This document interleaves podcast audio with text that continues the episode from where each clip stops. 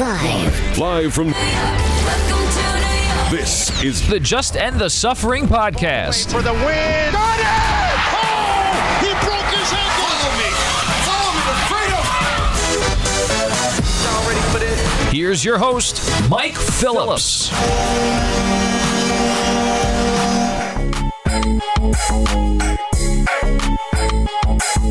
What's up, everybody? Welcome to the latest episode of the Just End the Suffering podcast, using New York Sports All Long Suffering fam. Your host, Mike Phillips. I got a good show for you this week. We're going to talk about the New York Mets today. The Mets had a very, very active winter meetings. They had a lot of moves, a lot of, a lot of wheeling and dealing from the Billy Eppler, Steve Cohen Mets.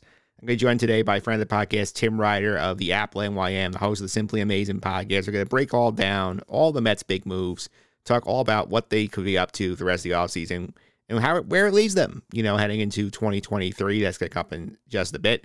Also, do our Week 15 NFL picks. I'm going to be joined by Martino Puccio. We talked to him last year at the World Cup. Today, we're going to talk about the NFL. Might get a little soccer with Martino, too. That's going to be coming up in just a bit. And finally, we'll get to the end of the show for two minute drill. But just stick around. I got to talk about a bone had to pick with some of these athletes who just don't want to admit that they left their old teams because they got paid more money. So, I mean, that's all I got to say about that. We'll get to more of that at the end of the show. If you like hearing the Just End the Suffering podcast, feel free to subscribe on Apple Podcasts, Google Play, TuneIn, Stitcher, Spotify, Amazon, all the usual suspects. Simply search for Just End the Suffering, your favorite podcast platform, and follow episodes there. Feel free your feedback and starring as well on the podcast, even better going forward. Check out the YouTube page, Mike Phillips on YouTube. Video versions of the conversation with Tim and Martino are going to be on the YouTube channel again, Mike Phillips on YouTube. Without any further ado, let's get to our opening tip. We'll give you a recap of the winter meetings that happened there right after this.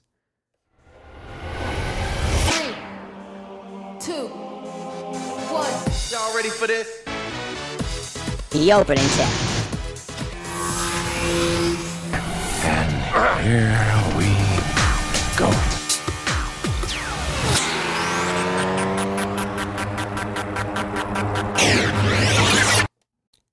All right, opening tip time here. Talk about the winter meetings. They came and went with a lot of activity. Obviously, the Mets are the headliners after their inspired response to Jacob DeGrom bolting for the Texas Rangers. We'll get to the DeGrom presser later, how ridiculous that was, but the Mets did pivot pretty quickly. We talked a little about Verlander last week. The Mets kept on moving. They had Jose Quintana a two year deal that a quality back end start the rotation. He ends up replacing Taijuan Walker, goes to Philly on a four year, $71 million deal. That's actually the second biggest deal for the Phillies at the winter meetings. They signed Trea Turner to an 11 year deal worth $300 million to be their shortstop. And Turner left money on the table with the Padres, apparently offering more to stay out west. He wanted to go back east. Certainly a long term risk right now as a speed guy first, and having 11 years of a speed guy is not great. Philly obviously inspired though because they made the World Series run last year. He's a huge shortstop upgrade that they had. So you know what? Props to the Phillies are going for it. Great job there. Means also Aaron Judge go back to the Yankees on a nine-year, $360 million deal. After a few hours of fear, he bowled for the Giants. Remember Jon Heyman's famous arson Judge tweet getting close to the Giants? Ended up not happening. Judge had to call him uh, Hal Steinbrenner back and says, hey, like, I want to stay here on the ninth year. Hal gives it to him. It's an important deal because, yes, the back end can burn you, but if Aaron Judge walked, the Yankees were in deep, deep trouble because there is no realistic way they could replace him. I mean, signing Brandon Nimmo is not exactly a good replacement for Aaron Judge. Signing Carlos Correa, not exactly a good replacement for Aaron Judge. Keeping him here, big deal. Yankees did end up losing Jameson Taillon, though, the starter. It's a four-year deal worth $68 million with the Chicago Cubs. So Yankees right now are relatively stable, but they still could use another starting pitcher. We'll see they're actually able to pull off Carlos Rodon, who they are reportedly talking to as of recording time. The Padres with a high bid on both Judge, who apparently they offered $400 million to, and Trea Turner. Both got spurned on geographic preferences. They pivot by signing Xander Bogaerts' 11 year deal worth $280 million. It's a massive overpay as well. I mean, giving him that much money seems insane. Padres did want one of the big shortstops to take a shift from Tatis Jr. into center field when he returns from the suspension. And give him credit, they're going for it. The top of that lineup right now, you got uh, Bogaerts, you got Tatis when he comes back, you got uh, Manny Machado, Juan Soto. That's a as good a top four as you can, anybody in the league can throw out there. All the owners, you know, I hear a lot of sticking in the background, like, how the Padres have this much money? Where's the money coming from? Look at this for a second. Look how full their park was down the stretch here.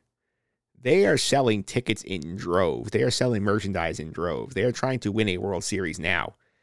And they put an attractive product on the field, and the fans are showing up in droves. You spend money to make money. What a concept in 2022. Hopefully, more of these cheap wads actually to realize, you know, we should go get these big free agents because that would make baseball more exciting if there are more teams competing for the top guys, as the Mets, the Padres, the Yankees, and so on and so forth. The highlight of the meetings, though, were the Mets. They did spend after they left San Diego. Brandon Nimmo back, eight year deal at $162 million. Add David Robertson for one year, 10 million bucks to bolster the bullpen. They wrapped the week by adding Japanese ace Kodai, Kodai Senga on a five year deal worth $75 million to bolster the starting rotation here. So, very productive winner for your for the Mets. They spent just over just under $360 million last week. So, Yankees got Aaron Judge, $360 million. Mets got five players, $360 million. They certainly made their team better, but how much did they actually improve? We will talk about that with Tim Ryder of the Apple blog right after this. Meet the Mets, meet the Mets. Step right up and greet the Mets. Bring your kiddies, bring your wife. Guaranteed to have the time of your life because the Mets are really socking the ball,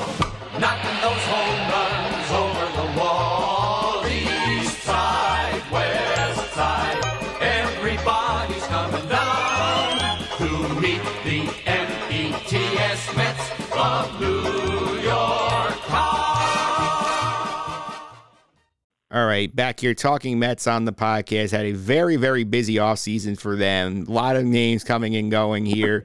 Join me today, break it all down. Good friend of the podcast. He has his own Mets blog, the Apple NYM. He's also the host of the Simply Amazing podcast. Uh, Tim Ryder is here. Tim, how are you? Doing great, Mike. Thanks for having me back. Oh, thanks for coming back on here. I gotta say, my head's sort of still spinning in terms of all the things that have happened with the Mets in the offseason here. What's your general take on on the work they've done over the last like month and a half? Oh my goodness! I mean, it, it, it's one thing to, I guess, internally keep themselves up to snuff where they want to be. It's another to keep themselves up with the rest of the National League East, the rest of the National League in general, whatever else the rest of the league is doing. If this team really has uh, aspirations of winning a World Series, and um, as of right now, I think that they're yeah, they've gone above and beyond.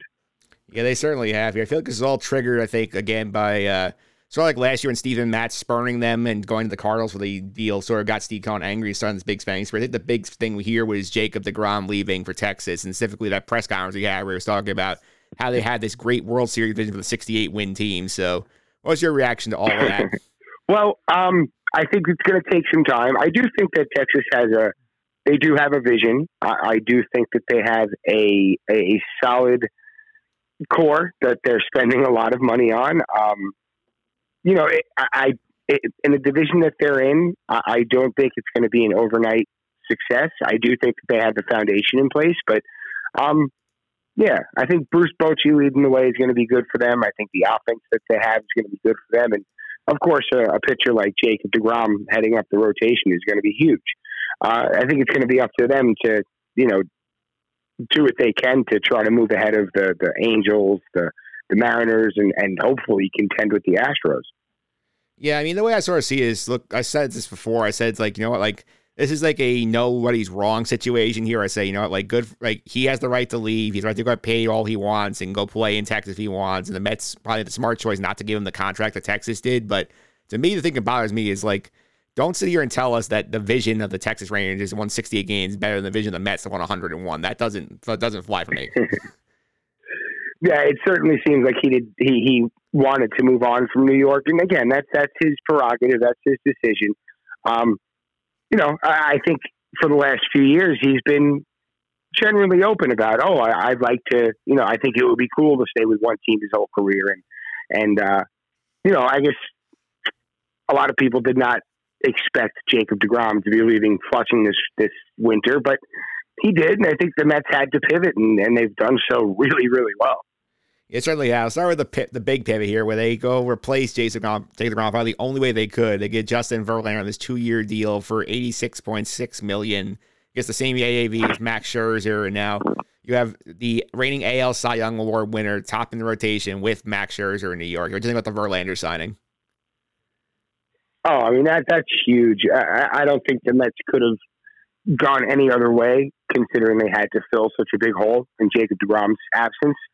And uh, you know, it, it yeah, sure. Justin Verlander is 39, going on 40, coming off of Tommy John surgery two years ago, but you couldn't tell if you looked at his if, if you looked at his uh, statistics.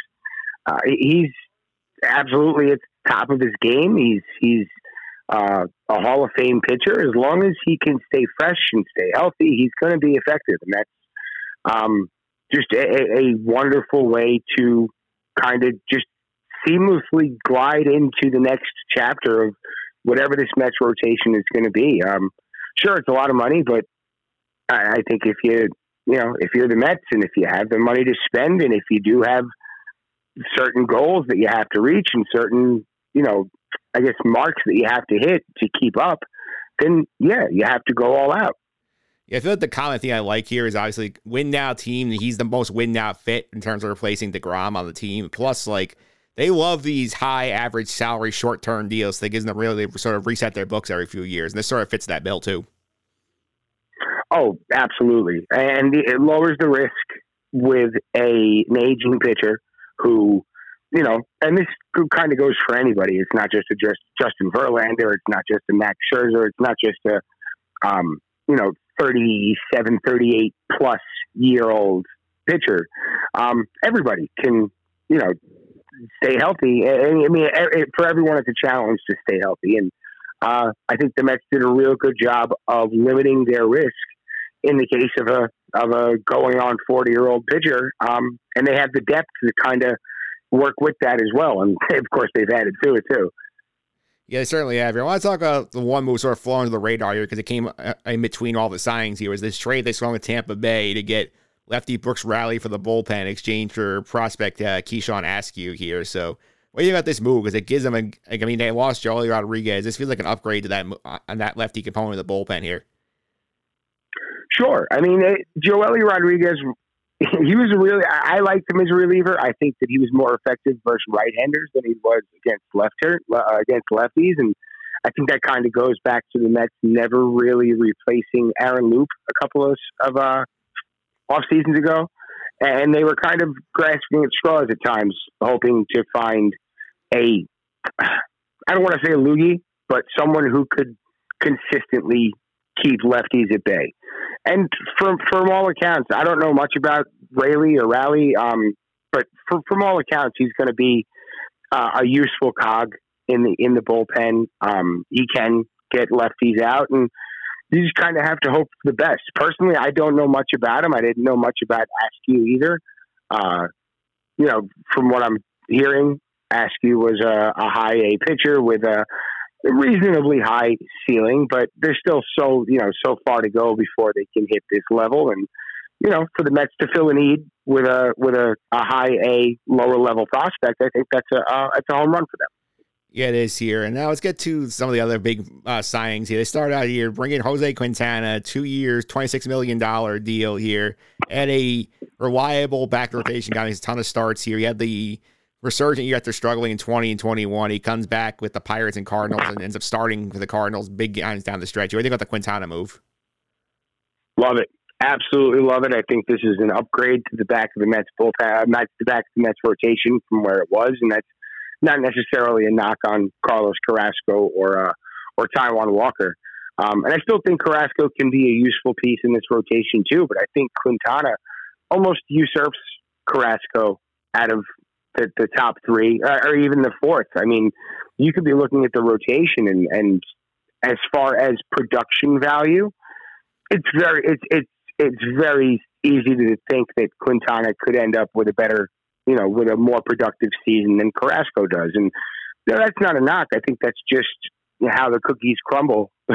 no pun intended in Carrasco's case, but um, you know, I, I think that having a group of good pitchers is going to that internal competition that we've seen happen a bunch of times, whether it's on the pitching side, whether it's on the positional side.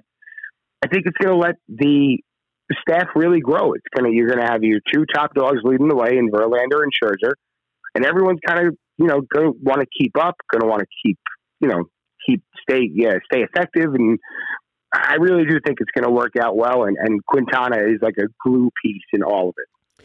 Yeah, I think I love about him, especially with the. You have two older guys top of the rotation years back, and he really makes like at least like 28 starts, which every year he's in the rotation full time. That's something I think that he's very useful for the Mets. Oh, sure. And he's not a strikeout guy. He's pitching to contact. And I think that, you know, that suits this, especially, you know, this defense. The Mets defense is terrific. Um, it's to, it's to play to that. Um, you know, you don't need to go out and strike out 200 guys uh, a year. And um, in the case of Quintana, I mean, he's not, uh, there were a couple of seasons there. He, I think it looked like he was really going for high strikeouts. And, uh, I mean, as you can see, his, his numbers really didn't reflect that. And once he got back to basics last year, I mean, he put up a 2.93 ERA. Four win season was, you know, higher than he's, uh, excuse me, more productive than he's been since probably the 2017, 2016 season. Uh, yeah, big year for him. Yeah, and the big move here, I think this is the string that started after the uh, deGrom uh, press conference here. The one that came out of nowhere, just sort of surprised, I think, everybody in the Met world, is that we heard rumors that Brandon Nimmo was gone, biggest market on baseball. Giants might pay here after Aaron Judge goes. All of a sudden, we hear he's back eight years, $162 million. What's your reaction to that contract?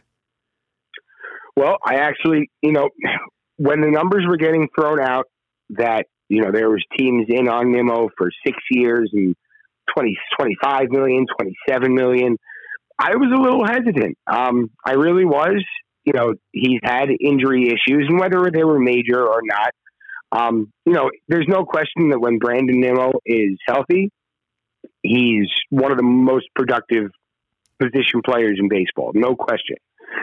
You just have to keep him on the field, and it, it always seems to be like little things, um, bunch of like finger injuries and stuff like that. That neck injury was really, really concerning, but he's really seemed to move past that, and he's becomes such a great fielder and his offense just continues. Even when he's not going up there um, looking for walks. You know, it, it, it's almost like he's he's out there doing exactly what the team needs him to do. I think we saw it so many times last year where, you know, first inning uh, uh of a game, he's going to look at three, four pitches. He doesn't care if he's going to put him in, in, in a two strike hole because – he's going to let his teammates get a good look at the guy ahead of him and hopefully go from there. But then, you know, he can put himself in a hole and still get on base or draw a walk. Doesn't matter if he's, you know, one and two. He could, all right, guys, I got it from here. Let's let's go ahead and get things into gear, and he can. Um, yeah, the strides that he's made, the progress that he's made as a player, and now being able to bring him in the fold. Sure, it's for a long time, but you're getting him through the prime of his career, and you know, at 20 million a year, it's a lot more palatable than 25. And it also gives the Mets, you know, I don't want to say financial flexibility because they really don't need that anymore, but it gives them the ability to maybe shuffle money around and earmark something for somebody that maybe wasn't earmarked before. You know what I mean? Yeah, I think it does. I do think in terms of the also the win now mentality of like this is a guy, yes, the, the years are longer you wanted to do and the money is high, but like if they were going to win this year, they did not really have a choice at to, other than to bring Nimmo back because our other options basically either moving Mar- Starling Marte to center field at 34, which was asking for a lot of injury risks, or emptying your farm system to go and get something like Bryan Reynolds. I don't think they want to do that either. Like if it, the choice is money over years or you know drilling projects for a guy like Reynolds, I'd rather just pay the money. Oh, absolutely. And and you know when it was when it was getting up to a higher AAV, um, I was a little hesitant, and I was kind of talking myself into well, you know, Nimmo's going to be 33, 34 in a few years anyway. What's what's the what's the you know? There's not a big problem moving a, a, a veteran, you know, a, a decent veteran outfielder into center field if he's capable. Um, I was prepared for it. And again, if Nimmo gets hurt, you have to think that Marte is going to be your center, your center fielder. But um, yeah, it, just the, the way that everything kind of came together and the way that they were able to lower the AAV and lengthen the years, it, it, it works out for everybody. And, and as long as he stays healthy, he's going to be one of the, he's a run machine. whether he's scoring runs, producing runs, creating runs. He's a run machine. It's it's um it's uncanny. I think he can finish, you know, his Mets career, which he's going to finish as a Met most likely, um, as one of the you know the the, the better offensive players in franchise history, and I that's probably not even exaggeration. He's he's on that track.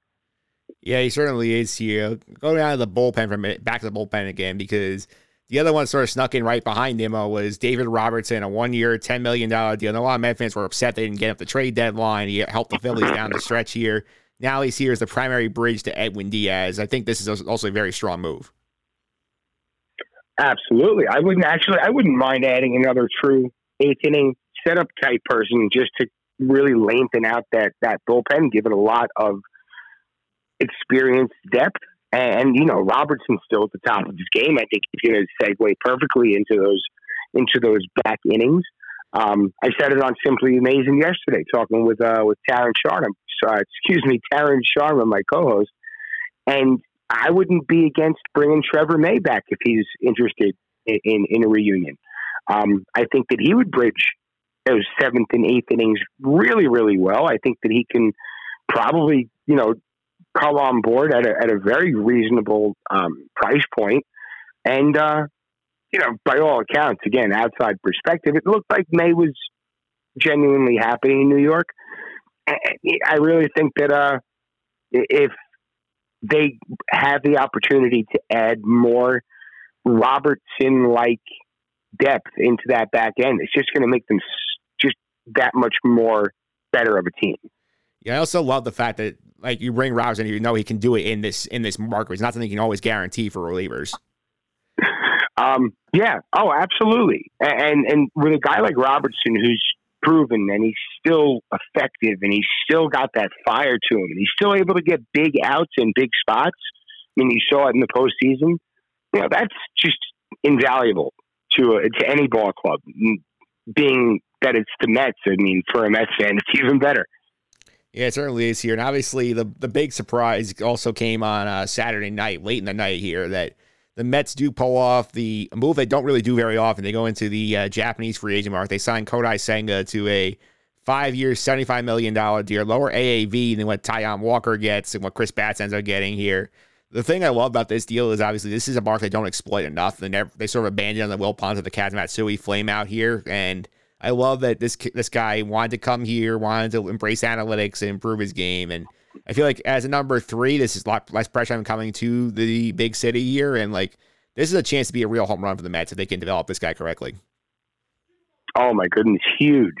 All right, so just the the price point alone is terrific. When you look at his his stuff, his metrics, and of course it's in the the, the Japanese uh, Central and Pacific leagues, but you know you look at what he's doing and his repertoire as a pitcher.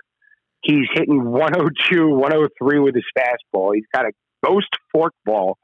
It comes off like a splitter, but he almost he, he kind of pronates his arm when he throws it like a changeup. So it's dipping like a splitter.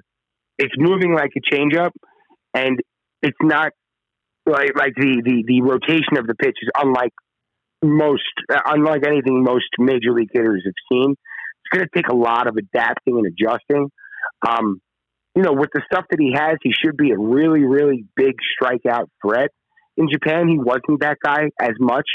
I mean, and you know, he, he's striking out nine, ten batters uh, per nine in Japan, but those are hitters with approaches more geared towards contact.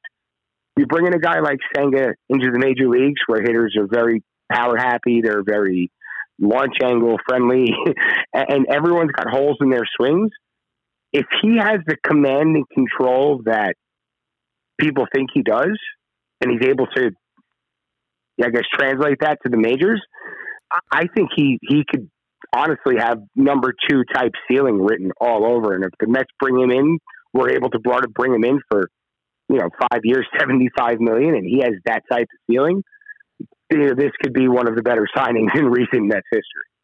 Yeah, for sure here. And I mean, if, they spent a lot of money. They spent three hundred sixty million dollars last week. I think it's about four sixty two when you add Edwin Diaz in uh, for what he did early in the offseason here. And there's a lot of like people like on the Twitter vacuum going, "Oh, the Mets spent a lot of money. They're the exact same team. They haven't improved at all." Do you agree with that comparison? Do You think they've actually found ways to improve the roster? I think they have. I think they are improving the roster. Um, I think that they they had to pivot in the ways that they did. I'm sure that they had a plan heading into the offseason. Those plans changed, and you know, being back on solid footing is one thing. Being where they are now, I think that's another. And um, I think they have improved. I, I, you know, winning 101 games, you don't do that just with a roster. You need a lot of breaks during the season. You not not not like rest breaks, but you need to like catch a lot of breaks. You need to, you know, there's got to be luck involved. There's got to be involved. There's got to be, you know, injury and health. Um, I guess avoiding those things. You know, there's a lot. It's almost like a perfect storm. Um, you know, look at the Mets. They were a hundred one win team, but you know, you look at them from September first on last year, and they weren't that team. Uh, you know, you, if you want to replicate what they did last year, I mean, you can try picking that apart until the cows come home. I don't think you ever really will. As long as the Mets stay competitive and stay in the mix and keep themselves, you know, with momentum towards their goal, I mean, it doesn't. I don't want to say it doesn't matter the personnel, but as long as they're able to hit the marks that they thought they were last year internally, and that's on every different facet, whether it's on a, a player to player comparison, whether it's just on a value comparison. Oh, hey, we got we got this much out of this guy last year. If we can get you know this much out of these two this year and kind of replace that that value, you know, it, it should put you in the same spot. But again, this is all how the how the thing how everything's kind of going to unravel throughout the season. I think the Mets are putting themselves in a really really good position to succeed and to hopefully put themselves back on track to you know being another you know heavy duty competitor in the National League or in the major leagues. But um, yeah, I, I do think that they're they still have I guess I would say they still have a couple of pieces they probably have to add, but yeah, I'm, I'm very comfortable with what they've done so far, and I think that they are well on their way to staying just as competitive as, as they have been. Sorry if we got a little long winded there, but it's kind of a deep question. Yeah, it kind of is. I do think I agree. They do have a couple more pieces to add. I do think that the heavy lifting is probably done here. I don't. I don't think they're going to be surprising as a Carlos Correa contract out of nowhere here. I do think that like I think that more likely their moves are probably going to be, you know, maybe you know, add another arm to that bowl like you were talking about earlier. I could see also a fourth outfield type being in there. So maybe somebody could play center if you look at Adam Duvall. What do you think you'd like to see them do uh, to sort of wrap up their offseason? Yeah, I would like to see um, another. I, I would love to see some more pop in their lineup. I don't know how they're going to achieve that at this point, but you know, even if I think Francisco Alvarez, um, having him as your right-handed DH and whether roll back as your left-handed DH or whatever the case may be. I think those two as a tandem could potentially add more power to a lineup throughout a, a full season. But I think they need more than that. I think adding a corner outfielder who can, of course, field the position, but can also add a little pop would be big. Um, I'm not necessarily advocating for Nelson Cruz. He's up in his 40s, but if a guy like Nelson Cruz is out there, who I, I don't even really have a, a real comparison, but who can give you at bats, even as a DH, even as a pinch hitter. I know that that Buck didn't really uh, employ much of a, a pinch hitting approach last year, but with the DH, I guess that's to be expected. But you know, if Nelson Cruz is still hitting the tar out of the ball, I wouldn't be opposed to something like that, even as just a guy on the bench. Um, I think the Mets just, you know, they need that. That was one of the dynamics they didn't have last year. And I think extra or added power kind of has to be a priority, even if they're going through depth additions. Even if they're not adding a big, big, big addition, they have to bring in people who can add that dynamic. You know what I mean? Yeah, I hear what you mean, Tim. Thanks for all the time. Really appreciate it. Before I let you go, people follow on social media and keep up with uh, all your Mets coverage. Oh, cool. Well, first of all, thanks so much for having me, man. I, I truly have a great time whenever I spend time with you here. And you can find me on Twitter. It's Timothy R. Ryder. That's R Y D E R. Uh, the Apple is at the Apple NYM. That's on Twitter. Uh, you find all of our links there. And Simply Amazing Pod. You find that anywhere you're listening to podcasts, uh, Apple, Spotify, wherever. You just pop it into Google, you'll find us. And uh, everything's you know free to subscribe. Come join the party, and uh, then we hope to see you uh, to see you coming this season. We're going to have some big news on our end. Absolutely, Tim. Thanks for all the time. I really appreciate it. Uh, thank you, Mike. Show me the money.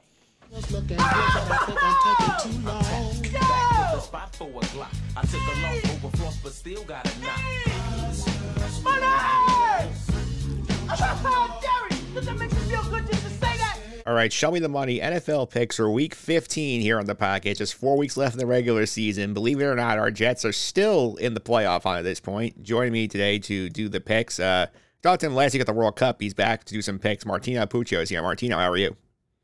Good, good. Um, just two more games left in the World Cup, and actually went by a little, a lot faster than I wanted it to, and uh, it's been top tier. It doesn't get better than it's been uh, this tournament. Well, the bright side is, you know, them having to start late because of the Qatar thing. You know that you have 2026 that much sooner. Yeah, no, I was thinking of that too, and honestly, um, we're a year and a half away from Euro 2024, and then Copa America will be right here. There's there's so much, and then we just get right back into the the club season. So no, it's a, it's a ton of fun, and qualifiers happen immediately. So the qualifiers as well, like it's it's actually good international play. It's stuff that's actually interesting. Yeah, that's for sure. Yeah, let's talk about the Jets a little bit here because last week the Jets like went to Buffalo, mm. fought hard, ended up losing the Bills twenty to twelve. Some key injuries like short circuited them in this game. Some key misplays. What was the big takeaway from the Jet Bill game? Um, Jets lost a game that they were supposed to lose, and they. I I don't take away anything from Mike White. Maybe a little bit, just like more. He's a tougher guy, but I I don't rate him more because of that. You know what I'm saying? I don't think he's better because he got, you know, hit incredibly hard and came back in the game and did okay. Like they're hurting at running back. Like it's it's so like you could like Zonovan Knight all you want. You could like Michael Carter all you want, but when their roles are magnified like this, it's gonna hurt them. Um, their tight ends have been so subpar, to be honest with you. Um, they've had their moments here and there, but it's just it's not enough for them to take the next level. And the offensive line was terrible. I'll say that the like the one thing that like really disappointed me, offensive line terrible. Defense stepped up on the road against a really good offense, and they did their part. Uh, to be honest with you, I, I I think I think they did enough. And then again, if we're really just gonna sit here and say the Jets should have done very well the past two games, like everyone would have chalked them up as losses, and they weren't even bad losses either. Uh, to me, to me, it was like they lost the team with the best record in the NFL. Then they went to one of the, you know, AFC favorites behind Kansas City, and they just lost barely, and they beat them when they faced them. And now they're coming in at this number just because Detroit's played a couple of good games. Like the Jets have been great all season long. Like, what are we basing this off of? Like Williams just got back.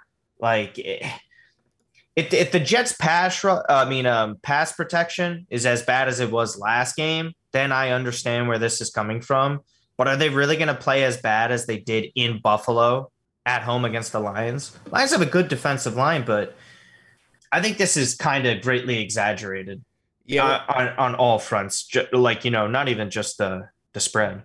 Yeah, I mean, you mentioned too. I mean, they they lost two games. Everybody like looking at these situations, say, oh, you know, going on the road against one of the NFC's best teams, against the top team in the AFC. You would have said, okay, you know, if, if this is a team that you know struggles and gets themselves in trouble early, like they lose big, that could happen. But you know, the Jets end up, you know, losing both games in one possession. They fight back in these games. Not like the Giants across town, who played a team that was much better than the Eagles, got their ass completely handed to them. They, I mean, the Giants have been fugazi from the start, and the season was more about questions than answers. One of the questions that I think is being answered is that they do have a head coach um, that's good. So Daboll's done that, but look at all the question marks. Saquon, you can't sign him. You can't even tag him. I like forget about just even what he's doing when he's on the field. Just he's not healthy again. The guy's still missing time. I'm sorry. Like that's what kind of gamble is worth that? Their their wide receivers are still bad. Um, their tight ends, what? I mean, there's nothing of note. Like I'm I'm sorry, like Slayton is is mediocre. And then Daniel Jones, Now you have to worry about paying him when it's a great quarterback draft and you just got your GM, you just got your head coach. Let them get their guy. Like, what are they going to do with DJ here? Try and try and franchise tag DJ and trade him then. You know, maybe some team takes a gamble. Uh, I, I think the Giants are just something that is it's a it's a much deeper rooted issue than a lot of people want to admit. This isn't a one or two year turnaround. Um, it's going to be something similar to what the Jets did. Uh, they have more. They have more like on paper. Um, in general, had more talent than when the Jets had like had Joe Douglas first arrive. But Mike, I mean, come on, like what a they're they're they're nothing special. This was an overachieving first like ten weeks of the season, and that's it. Yeah, I mean they have they still have path to playoffs. The Jets do too. I mean, looking at right now, they're seven and six. Last four games: home Detroit, home Jacksonville, at Seattle, at Miami. All four games they're capable of winning here, especially considering the struggles the Dolphins have had lately here. Like, what do you think the number is then to get to the play? I think it's ten. They have to go three and one here over the next four. And um, yeah, I mean, let's let's see, because I have I want to see if my odds change. By the way, because I took us to make the playoffs a few weeks ago. I'm trying to I'm trying to remember. Sorry, my computer's being a bit slow, so I'll pull it up on my phone. But I I've actually believed in them and their path. the The only game I was truly worried about that I feel like they would have lost that I was unsure about is the away to Miami and probably Seattle because of just how weirdly good Geno Smith is this year. So, anyways, yeah, I took him to make the playoffs on November 9th. So, this is over a month ago already that I did this. Um, yeah, I do like it, man. I think I think in a game when you play in the Miami Dolphins, I you tell me if you disagree. Wouldn't this wouldn't this be more pressure on Miami and Tua? Oh yeah, especially when they're like, home. Like the Jets, to me, I, I feel like they're playing with house money. Seriously, like what like what's the what's the worst that people could say here? Like they find out about their quarterbacks and they're ahead of schedule with the roster and what and the types of players that they drafted. And they, and they say like they they messed up. They could just still try and get another quarterback. Like there's guys in free agency. What the jets have done here is built a foundation that's going to be the best roster since the 98 team to be honest with you if, if everyone comes back healthy and they still have some money to spend that's up there with 1998's complete roster. I don't think that the 09 or the 2010 team had as much talent on both sides like this. No way, right? Like I, I don't I don't think so. I think the guys on offense are way more talented. Um, but yeah, like the Jets to me, it's still house money. Um, I think they're being undervalued with the Lions. I think the Jaguars game is going to be tough and intense. Um, but I think they pull that out. The Seattle one is really the tricky one. The, la- the like the Seattle and Miami games are both road games. They've been a good road team all year, but are there?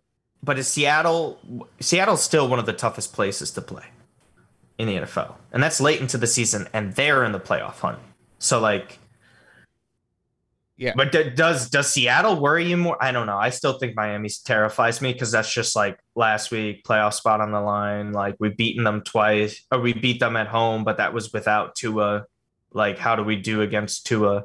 But yeah, two things about that here. One, I think one of those two games is gonna be flex Sunday football. I'm calling that right now. I do think like mm-hmm. both either Miami or Seattle, one of those two games will be in the Sunday night slot. I think that's gonna happen. And games, I think number two here, if I like here is that the Jets have done well this year and they play teams with suspect defenses. That the elite defenses need to shut them down because they again that's where having not having the top flight quarterback really hurts you here. Sure. But looking at Detroit, Jacksonville, Miami, Seattle, of these are elite defenses. So this this makes me very confident the Jets can find way go three or four, three out of four here. I don't know. I feel like the run game is going to hurt them more than some people want to admit. And at that point, Mike White has to step up. I think he's just scary because he's a big question mark. They're like, they're not the worst performances in the world, but something about the red zone play worries me a little bit. And if we don't have great running backs, that's going to be tougher to punch that into the end zone. Um, you know, like just simply on how your defense can line up. Like you're a lot more confident of stopping Michael Carter and Zonovan Knight than you are of Breece Hall. Uh, you know, it, it's it's it's worrisome. It is. I think I think Mike's got to just prove a lot on the line here, and then like also like say we do lose, okay, against the the Lions, and he plays really poorly. I think the question comes back again about Zach Wilson. Do I want Zach Wilson to? I don't know, but like I, I think they have to make a decision soon on to say the rest of the season this is our quarterback. This can't be like you know. I'm not saying that like that they have alluded to or have not alluded to that. I think they need to put a put it firmly down because like they did leave it open to interpretation that Zach could play quarterback again this season. And if you don't completely shut that down, then it, it, it still leaves that kind of controversy. I'm sure they know within the locker room, but that kind of sits uneasy with me. Yeah, let's talk about this game here at the Lions here, because obviously right now coming in, this started out here, Jets favored by a point, quickly flipped to the Lions being favored. I hmm. think as high as high as two and a half, swung back the other way. Now the Jets laying the point here. I think this is again, in case you made it several point times here, I agree with you. I think the Jet body works being undervalued here, and Detroit's recent hot streak being severely overvalued. I think I think there has not been a better team to bet on. This is just like strictly trying to be unbiased than the Jets this season. I've taken I've taken them almost every single time to cover. I didn't this past week because I didn't like it. The the last number I saw was like six and a half. I just I didn't trust them in the bad weather over there.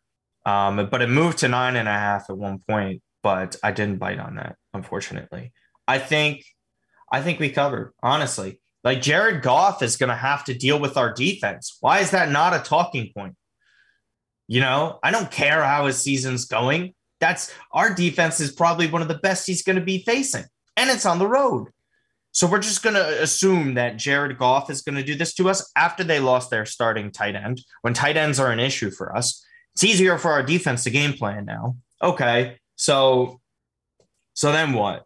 Detroit's it, this is just a this number is strictly about them thinking Detroit's front seven is going to roast Mike White. And I'm sorry, I just don't know why that's like a guaranteed thing to make this number so close. I, I don't get it. I don't get it. I, I think minus one Jets was a great bet to take, and plus one Jets was an even greater bet to take. I I think this I think it's bullshit, to be honest. I'm sorry to curse. I just think this is just classic, like people aren't respecting the Jets here. And I also think the public is going against the Jets now, too. I'm not I don't have the numbers in front of me, but it certainly feels like it. Yeah, I'm sure there's a lot of money on the Lions based on the fact that it swung so quickly and then it went back. And I'm sure a lot of sharps jumped on the Jets. Yeah.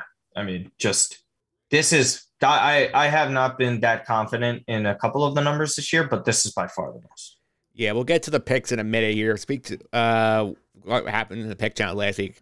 Our friend from Iona, Sandra Rose, was here last. She actually went three and zero on her pick. She had she took the Rams getting to six, the Eagles laying six and a half against the Giants, 49ers laying three and a half against the Broncos. A perfect three and zero week. Go, go, Sam, go. Yeah. yeah, I was not that lucky. I went one and two. My one wing was on the Jets. I took them. At, I got in on the nine and a half. So I, okay, okay, okay. My Yes. friend did as well. I was Yeah. very happy for him after, uh, when the safety happened. yes, I got in on that one. I got. I, I had the Chiefs laying. I was looking good for about a half, and they forgot to play football for a, for two quarters, and I lost that one. And then I had the Dolphins laying a three, and they laid an eight in San Diego and LA against the Chargers. So one and two for me in the week. Oh, wow. Yeah. Oh, Miami. Oh man, what a what a narrative talking game that was, huh? Oh yeah. With Emmanuel Acho. Uh, Acho, sorry. Yep. Um. All right, you want to get into mine then? Yeah, one second. Just give you the reset for the year. The year the Challenger over 500, 21 21. I'm 17 and 25. had a rough year, Martino. We've all been there. It's okay. Plenty of ground to make up. There's that extra week for a reason. Yep, there is. So we're gonna get started here. So we're gonna dive into the picks. So the guys, you can go first. Where are you going to pick number one? Um, Pats over the Raiders. Um, this minus one number is kind of puzzling to me. I think at this point the Patriots defense has hit their stride, and Belichick versus Josh McDaniels is just a complete outmatch of each other. I don't care how well Josh knows everything. Um, he's still not close to what Bill does, and and, and it's always next man up for New England. And, and I think they had a great victory just last night, and I think they're ready to go again. Yeah, the thing that scares you about this number is is being minus like there's only minus one here is that yeah the Patriots did lose Rhamondre Stevenson and the Raiders have been you know feisty at times. You think they're not going to be show up for a game also they come out and win here. This is for me is a stay away. I respect it. I respect it. Do you want me to move on to the next one? Sure, where are you going to pick two? Ah man, man, oh man, oh man. This is so it's it's so weird for me, but I think Jaguars uh, plus four and a half. Um, something feels like this this number for the Cowboys is just kind of hesitant because they were close last week. But I do think Jacksonville's a lot tougher than people want to admit. Trevor Lawrence has hit a stride recently, um, but this I think this one's just going to be very close overall. This isn't about you know a team winning by ten. To me, I don't think the Jaguars win this, but I think they keep it close within four and a half. I'll, I'll, I'll take that with the way they're playing. Yeah, and we saw last week how the Cowboys like to play with their food, especially with the Texans, where they let them hang around the entire game. And with the Eagle game working on the Saturday afterwards on Christmas Eve here, could see Dallas again trying to look ahead to Philly and kind of forgetting to play for half a game. I mean, listen, man, it's just at this point, I think they're fool's gold as well. I think the real team is the team that went into the, the Meadowlands and, and absolutely destroyed the Giants, which is kind of my segue to the next one. Um, the Bears are just running out of steam here. Honestly, I think the best case scenario is just you hope Justin Fields doesn't get a terrifying injury. Um, uh, for me, Hurts has got to be MVP at this point. Minus nine is large, but when you kind of see the way Chicago is, I don't, I, I don't see this going well for them. I think, I think they're totally disastrous. Yeah, this one I was very tempted by. I did not want to touch the nine on the road, which is why I didn't go there. But I don't blame you here because the Bear defense, we saw Mike White light them up. They're a joke. And Jalen Hurts can put up like 35 of them very easily. Yeah, and, and, again, it's you have Dallas in their rearview mirror. This isn't a locked up division yet. This is a must-win game for the Eagles, and and the Bears are one of the weaker teams that they'll be facing. So I I really do like them here. I know nine scares away a lot of people, but just like Kansas City's getting 14 despite what we just saw last week. So uh, uh, despite if it's Houston or not, I just the way they played and the way Houston were keeping within that game. I do. I mean, listen, they easily could cover it because Mahomes is God, but listen, I mean just the difference in between how the two teams have been playing five points is a lot of is a lot. So just the way the market is for a couple other teams here. I like it. All right you're you're on the board. I'm up now. Pick one. I'm going to take our jets laying the point at home against the lions for all the reasons we talked about earlier here. This is a spot where again jared goff is two best defensive play this year against the cowboys and the patriots. The lions scored combined six points. Five teams they've beaten in this stretch here. The best one the bunch was besides besides minnesota was the giants who we described as fraudulent here they have not beaten a lot of great competition here. And coming off that big emotional win at home, they go on the road. I see this being a spot where they lay an egg. I think the Jets win this game by a touchdown. Give me the Jets, pick one. Yeah. Um. Listen, you said everything I basically said, but you you were you were so much more angrier about it, and I love that. Yeah. But yeah, you're right though. Every single point. It's just this is a this is a spot that we know the Jets would let down in if they were the Lions, and the Lions are basically the Detroit Jets. So I I see where you're coming from uh, with that as well. I think the Lions let everybody down. All right, pick two. This line is very fishy based on the performance of these two teams of late but I'm going to hammer the Bengals getting three and a half in Tampa against the Buccaneers. This Buccaneer team is absolute garbage. They went on the road and got dominated by Brock Purdy last week. And uh, this team is completely buried. The only reason they're alive is their division is trash. And Cincinnati is peaking right now. They are playing very well. They are trying to separate from Baltimore in the AFC North here. I think this not, this line's too low. I think it's just the Tom Brady getting respect to home factor. I think you look at the two teams, take the quarterbacks out here. Cincinnati's light years better than Tampa Bay, and I think this is going to be proven here. So give me the Bengals laying the three and a half for the second pick. Todd Bowles isn't a good coach, it turns out, huh? Yeah, yeah clearly not. That's all I got on that, man. I hate Bowles. all right. That's pick two. Pick three. This is one where I hate picking the, the, Chargers. I think this is the perfect spot for the Chargers to get Charger here. I'm going to take the Titans getting three points on the road in this game. Tennessee got embarrassed in Philly last week. But Philly's a much, much better team than the LA Chargers. I know they're healthy now, but Tennessee has this formula. They can run the football. LA has trouble stopping the run. That's a big issue. I think the Chargers also very high on themselves after that win. And they got this whole mojo about we're going to get into the playoffs, we're going to be the seven seed, we're going to get Herbert there. I think the wheels come off the uh, wagon a bit here. I think Tennessee bounces back. They got Jazzle starting to breathe down their necks here. Pick up a big win. Give me the Titans getting three for the last pick of the week. Yeah, man. Uh, listen, I really res- respect Mike Vrabel like crazy. Um, I think he's a phenomenal head coach. I think the Chargers are coming off a crazy high of a, of a game. Um, and also our Jets need this, so we definitely need the Titans to step it up here. Um, three, three is definitely more than a fair number. Um, uh, I like that one. All right, so to reset the picks here, Martino is going with the Pats, laying one in Vegas against the Raiders, getting those flex status on Night Football. The Jaguars let, let- getting four and a half at home against the Cowboys. The Eagles laying nine in Chicago against the Bears. My picks. I am taking our New York Jets laying a point at home against the Detroit Lions. The Bengals laying three and a half in Tampa against the Buccaneers, and the Titans getting three in Los Angeles against the Chargers. Those are your picks here for week number 15. And we are starting to wind it down. Three weeks left in the season. I'm going to be joined next week by good friend of ours, Joe Daloizio, to do some picks for week 16. Oh, G- Joe D's had an amazing football season. I, I'm sure of it. And he gets to watch his team on Christmas. Oh my god, he's gonna be such a Grinch, man. It's gonna be so funny. I, I know. I feel bad for him. I feel I feel bad for him because it's just they wasted another Hall of Fame quarterback the same the same exact way they did it before. So it's It's crazy. Also, you look how garbage the NFL Christmas games are this year too. Between that Dolphin Packer game, Broncos Rams in the middle, and then Bucs Cardinals at night. Now that Kyler Murray's out for the season, the NFL really flunked this. the NFL is not good at scheduling. I'm No. sorry, they're just not. And I, I mean that across the board. I don't think I've really liked a full slate on Thanksgiving in in years. I just they're committed to too many garbage franchises.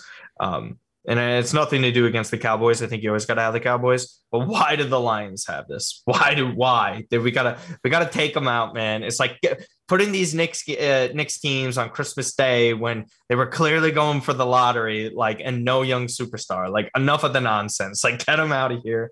Get some real games on TV. That's what's gonna help you. Um, and then also like the London games are also stupid. I think the NFL is really bad at scheduling, and people don't want to admit it. Yeah, I think that my problem with the scheduling is not even just that. It's sort of like that they have this mentality like, oh, certain teams are going to be good. We got to give you them all at once. Like we got the Broncos four out of six weeks in prime time earlier in the year. we got the Colts like three prime time games down the stretch. Patriots four weeks in a row. Can we spread these out a little bit that way? If a team flunks, you're not stuck with them for like the entire like month of December. I also don't understand why they assumed Russell would be that good. Yeah. It's, I don't know. I Russell attracts that many viewers on TV. I don't think so. I don't think so. I'm sorry. I just, you know, t- Russell Wilson doesn't move me like that personality wise. But uh, yeah, I mean, oh well, poor Joe D. Yeah, poor Joe D. And we'll talk wrap up here two soccer things I want to get your pick your take on here. Number one, we had we talked last week about whether Greg Berhalter should be back, back as the uh, U.S. Uh, head coach for the 2026 cycle here, and this is before this whole controversy came out with the whole Gio Reyna thing. You want to wait? I want to get your take on that. Yeah, so the Gio Reyna thing is basically a timeline of World Cup tournaments about to start. Greg Berhalter tells Gio Reyna that he is not going to be as much in his plans as Gio thought he would, um, which basically is an admission of his own incompetence as a manager tactically. So that led Gio to being very frustrated. So after the first game against Wales, uh, he just basically threw a hissy fit, poor attitude. I don't defend that. Um, and threw his shin guards because he wasn't subbed on. Do I think that it was a horrendous sub by Greg Berhalter? Yes. Do I think Gio deserved the uh, had the right to be mad? Absolutely. But should he have had that attitude? No. He should have just kept to himself. Um, and then he apparently had a poor attitude in training, and that I also can't defend either. I just he hasn't done anything yet to warrant that, uh, despite him being more talented than anyone on this team. Um, and then again, if it was handled in house, great, awesome. Handle it in house. We saw him get more minutes in the knockout stage and then Iran. Um, but then we're sitting here at the same time having to hear about it publicly. Why? Why was that brought up? And why was it by the manager? Why did the manager alienate and backstab one of his own players? Where the player now has to readdress it, not only within the dressing room and then publicly. So why is why is the manager supposed to be like this? This isn't the first time Berhalter has beef with players. Um, and to and, and again, the board was voting on keeping Gio there. So it was 13 to 12 to keep Gio. And, and he was alluding to he was very close to being sent home. And Gio to clarify, that's not true. And Greg Berhalter apparently had this policy saying that we deal with these things in-house. And then Greg clearly goes and alienates it and airs it out for the public. And people are making excuses. Oh, well, hey, you know, like this was going to get out anyways. Who cares if it gets out? If it gets out anonymous, whatever. That's anonymous. But if someone like the manager is saying this publicly and then saying, oh, well, you know, like, I'm not going to say the guy's name, but I will literally describe him to a T. Like that's that's embarrassing. This kid is 19, 20 years old. Why would he why would you want that type of friction? And then again, deserves to lose lose his job over strictly thinking that Gio shouldn't have had the minutes. Did you we couldn't score. And we didn't want to put on our best attacking player. And we're putting MLS players on before him. No disrespect to the MLS or their players. There's a drastic difference playing in the UEFA Champions League and playing in the MLS and one that is so clearly more talented than anyone else. Like it's putting Quentin Grimes in in the NBA finals over RJ Barrett. It's that stupid. It's that stupid. Um so yeah, that's that's that's the gist of it. Um ultimately I think Berhalter keeps his job for the time being. I think he has to have a really poor Copa America if he's playing if he's managing by then and also like yeah, they get knocked because it's going to be inexcusable at that point, considering what the standards are. He just met like expectations, and they should have won in the situations they were in. You know, like uh, to me, I don't, I, I'm not fond of him, and I think this World Cup exposed him. And if Team USA wants to take their heights to the new, or they want to get to new levels, new heights, they got to sack him. They got to get rid of him. Yeah, you're not going to argue with me on that. And number 2 mm-hmm. here, we are recording on Tuesday after uh, Croatia got knocked out by Argentina. Argentina gets the final here. Their opponents are either France, the defending champ, or Morocco, the Cinderella team of the tournament, who knocked out the Iberian Peninsula, Spain, and Portugal, and is the first African nation ever to reach the semifinals of the World Cup here. So, is there a chance the run continues? Is France just too much for them? I mean, listen, Morocco is the first team to not allow an open play goal this deep into the tournament since Italy um, in 2006. So think about that. Like open play goal. It was an own goal. That's the only goal they've allowed in. Now they're going up against the best player in the world, one of the best the best attack left in the tournament. I, I don't think Morocco pull it off. I think France are that good. And also my prediction prior to the tournament was that of Argentina over France. So I want to look good here. Uh, uh, not unlike Brazil, who were pathetic, by the way. Um, I, I, I will say it's going to be France versus Argentina. Yeah, who would you think would win that game? Argentina. I, I have to go with what I picked, yeah. but I mean France is France is just the best, man. We'll see. They they're also potentially missing Upamecano and Adrien Rabiot, so two starters. They've been sick apparently, so we'll see if they're able to start. If not, um, I think the the real quality of France shines again. They have two incredible backups, but Morocco's no joke. That game, if that game goes to penalties, man, does like they, Morocco's in favor there, and that's how that might have to get dragged out. But again, Kylian Mbappe, best in the world.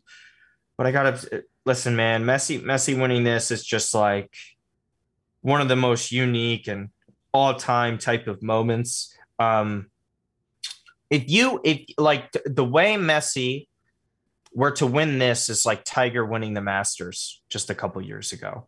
That you didn't need any validation that he's the greatest that you've ever seen, but it just reaffirms it. And it's the ultimate prize, and you know it would mean so much to them. And I think that's like, you know, and how incredible that was for Tiger. That's one of the all-time sports moments. That like there there are very few moments that top Tiger Woods winning the Masters in terms of emotion. Messi like Messi like this is like if LeBron James was drafted to the Chicago Bulls and struggled, like got the media scrutiny like he did just to win his first ring. You know what I mean? Yeah. Like it's that, it's that you're living in a shadow of a ghost, man. Like, and to pull this off, he's the best player of the tournament besides Mbappe. Mbappe's in his prime or about to enter his prime. Messi's 35 and a half doing this. That's it's it's it's incredible. I don't know how much of the games you've watched or I've watched a lot. Yeah, yeah, but but like I meant like strictly Argentina. Sorry. Yeah. So like just Argent Argentina. Like man, what what he did today that assist was. I'm sorry for rambling on this point, but he's it's it's stupid. Like it's uh, it's the craziest thing to ever see because he was 16. It was like a God given talent, and like the kid just never stopped nonstop, and and he hasn't like he's aged amazing. There hasn't been a better player at the age of 35 ever and that's arguably the case for him through age 16 to now. That's disgusting. Yeah, it certainly is, Martino. Thanks all the time. Really appreciate it. People want to keep up with you on social media so you can they can follow your coverage of the rest of the World Cup and beyond. How can I do that? Yeah, you could just follow me at Martino Puccio. That's on Twitter. That's on Instagram. That's also on uh, TikTok as well. So appreciate all the follows and views that everyone gives me, and uh, it's been fun talking on here again and getting back into the betting world of stuff because uh, it's a lot more American sports from here on out for me. Absolutely, Martino. Thanks for all the time. Really appreciate it. Take care, Mike. The two minute drill.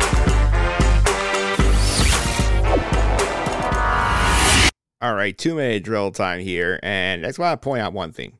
It's no secret in sports that a lot of these free agents across the leagues, they leave their new teams based on who pays them the most. It's a tale as old as time.